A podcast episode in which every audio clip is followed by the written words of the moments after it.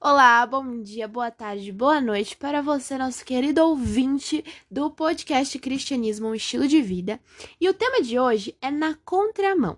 Antes de eu explicar o título, explicar o versículo, eu quero dizer que hoje, no dia que você está ouvindo, dia 17, por volta das 7, 8 horas, eu vou postar lá no Instagram, @desabafo imperfeito, uma caixinha nos stories de perguntas. Então vocês podem deixar perguntas sobre esse tema ou a opinião de vocês, e nós podemos criar um pequeno debate por lá. Então, assim que acabar esse podcast, vai lá no nosso Instagram, @desabafo imperfeito, e comenta na caixinha. Como já foi falado, o tema de hoje é na contramão. Quando nós falamos de contramão, nós lembramos logo da direção, do momento em que nós estamos dirigindo. E quando eu estou dirigindo, se eu estou na contramão dos outros carros, eu levo uma multa por isso, como se fosse um castigo. E na vida espiritual não é diferente. Hoje nós vamos falar sobre na contramão do mundo, sobre como é essa contramão espiritual. O versículo de hoje está em João 3,30, que diz assim: é necessário que ele cresça e eu diminua.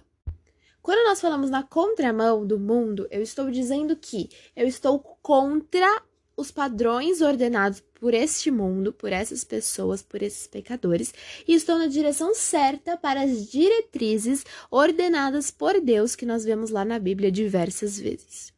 Então, é uma contramão boa, porque, na verdade, eu estou no caminho certo e o mundo está no caminho errado, ok? Então, é aqui foi uma metáfora utilizada nessa contramão, e eu estou fazendo essa explicação para ficar bem claro. Se eu quero andar na contramão do mundo, mas no caminho certo de Cristo, eu preciso fortalecer a minha fé.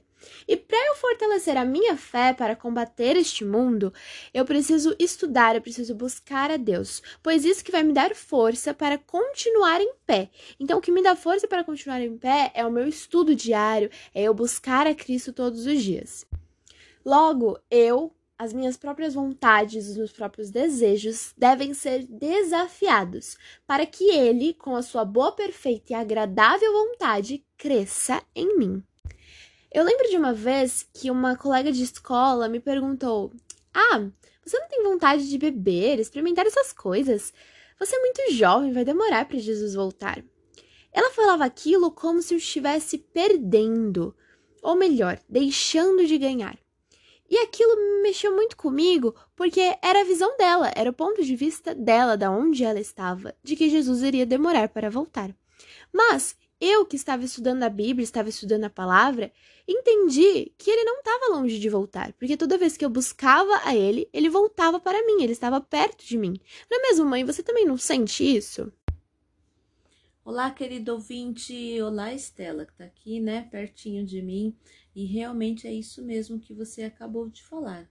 Toda vez que buscamos a Deus, com certeza ele vem ao nosso encontro. Ele mesmo escreveu, ele mesmo está ali na Bíblia, né, para todos que possam ali acompanhar. Aonde estiver um ou dois, ali estarei com ele. Hoje Jesus está aqui conosco. Olha que maravilha, estamos falando sobre o amor dele. Estamos falando das oportunidades que Cristo hoje está lhe entregando, para que você possa seguir um caminho para uma eternidade. Então, Deus já está aqui conosco e ele está aqui do nosso lado. Amém, né? Amém por isso. É interessante, o mundo, às vezes, ele acha que esse caminho, ele é tortuoso, você está na contramão, você está fazendo errado, porque se todo mundo está fazendo igual, por que você, Estela, por que você, Alessandra, por que você, querido ouvinte, está fazendo o diferente? Na contramão. E lá em 1 Coríntios 1:27, pega aí sua Bíblia, abra e acompanhe conosco, diz o seguinte: mas Deus escolheu o que para o mundo é loucura para envergonhar os sábios, e escolheu o que para o mundo é fraqueza para envergonhar o que é forte. E agora, Estela, o que você compreende e pode passar aí diante desse versículo para gente? Ainda em 1 Coríntios, capítulo 1, versículo 25, diz assim: porque a loucura de Deus é mais sábia que a sabedoria do homem, e a fraqueza de Deus é mais forte que a força do homem. Eu acabei de te responder, mãe, usando próprio Coríntios. Inclusive, eu te convido a ler 1 Coríntios, 2 Coríntios, porque são livros maravilhosos que estão à sua disposição aí na Bíblia. Realmente, eu também amo Coríntios, porque Coríntios está ali, olha, cada vez mais falando ao nosso coração, né? Sabe, não importa o que o mundo tenha para nos oferecer, Deus já nos fez uma promessa muito maior, de um lugar sem dor, sem tristeza. Até podemos sentir vontade, às vezes, de experimentar os problemas que temos aqui, porque na verdade são problemas, né? Exatamente, porque isso que a Bíblia diz sobre o domínio próprio, que nós devemos ter, às vezes não temos, ao quererem experimentar e viver essa vida que muitos vivem, né? Voltando aí ao nosso versículo, que Deus ali, né, que a gente está sempre acompanhando ali o nosso primeiro versículo, é necessário que ele cresça e que eu diminua. Mas, como eu estou seguindo aí, o mundo, ele está vivendo o contrário. O mundo, ele quer que cada vez mais eu cresça, eu seja parecido, eu seja melhor, a minha estética seja melhor, que eu esteja sempre em primeiro lugar e que Deus diminua. Está ali o contrário. Então, nós estamos vivendo nessa contramão, porque nós queremos que ele, Deus cresça, né? E eu, um pobre ser humano, diminua. É interessante isso, né? Muitas pessoas não querem seguir nesse caminho. Nós somos todos seres humanos pecadores, mas tem uma diferença. Nós cristãos acreditamos que aqui não é o nosso lugar, aqui não é o nosso mundo, né? Eu sou uma pobre pecadora e que bom que Cristo, ele traz a sua graça, de graça, para que eu possa receber a cada dia, né, Estela? Exatamente, nós vivemos na terra e estamos submissos aos pecados mundanos, mas os meus olhos e os seus olhos devem estar voltados para o céu, e tudo que eu for fazer aqui tem que me levar para onde eu quero chegar. Quando nós estamos desejando algo, nós escolhemos algo para ser a nossa meta, o nosso objetivo, nós traçamos um caminho que nos leve para aquilo. Então, os nossos dias, a nossa rotina de produtividade vai ser voltada para o resultado final que nós estamos esperando.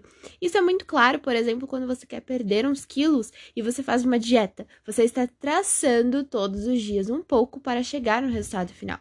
E na caminhada com Cristo é a mesma coisa, é todos os dias um pouquinho do relacionamento com ele para no final estar ao lado dele quando ele voltar. Sabe, respondendo aquela menina que tinha me perguntado na escola, eu posso beber, eu posso fumar, eu posso fazer tatuagem, eu posso fazer tudo. Tudo que este mundo me oferece eu posso fazer, mas acontece que nem tudo me convém, porque não convém com o resultado final que eu quero ter, não convém com o destino final, com a minha meta traçada. Verdade, Estela, nós precisamos ser oposto do mundo, precisamos preservar os bons costumes, precisamos guardar o nosso corpo e lembrar que ele é o templo do Senhor, né? O Senhor, ele habita aonde? No nosso coração, né? Então, o nosso corpo, ele tem que estar ali sempre bem cuidado, até também com os princípios da saúde, né? Os 8 remédios que Deus nos oferece, alimentação, né? Também, tudo mais. Hoje é o tempo de renunciar o meu eu e eu lembrar que numa cruz ele morreu por mim. Que maravilha saber que Cristo está vivo e está do nosso lado a cada momento. Mesmo que eu esteja na contramão desse mundo, mesmo que todos estejam apontando o dedo para mim, estejam me criticando, falando o que estão falando, os meus pés, eles vão estar na terra e os meus olhos estarão diante para o céu, porque é lá que é o que eu quero estar, é a eternidade que eu quero chegar. Meu convite hoje é: morra para o mundo e viva para Deus. Você vai ver o extraordinário de Deus na sua vida. Vamos orar? Feche os seus olhos, vamos falar com Deus. Querido bom Deus, muito obrigado porque o Senhor está ao nosso lado. Mesmo quando estamos na contramão, mesmo quando todos acham que somos doidos, como assim diz lá no versículo, o Senhor está conosco. Porque para o Senhor Esse é o nosso caminho que devemos trilhar e o Senhor sempre estará conosco, Pai. Obrigado, que possamos ir ao seu encontro, que o Senhor possa crescer e nós devemos sim diminuir, e não como o mundo hoje tem pregado. Pai, que cada um compreenda esse detalhe, um detalhe importante que nos leva para o céu. Em nome de Jesus, amém. Nos acompanhe, baixe lá o nosso PDF, hoje lá, vamos lá para mais um spoiler na contramão. Pense e escreva alguns momentos que podemos agir na contramão do mundo. E aí, quais são os momentos aí? Vai lá, dá uma respondida, pense, reflita. Como podemos influenciar ou, em vez de sermos influenciados? O que você tem feito para colocar em prática? Lá tem outras coisas para você fazer e pensar. Corra lá, baixa e compartilha com os seus amigos também. Não esqueça de ir lá no nosso Instagram, @desabafoimperfeito, e responder a nossa caixinha de perguntas, compartilhando algo que tenha acontecido na sua semana, que refletiu um pouco sobre o que nós falamos sobre isso. Compartilhe lá com a gente. Dos caminhos a seguir, dos senhores a lutar, qual dos dois irei servir? Há só uma decisão. Quantas vezes procurei os prazeres deste mundo, encontrei mil motivos pra chorar.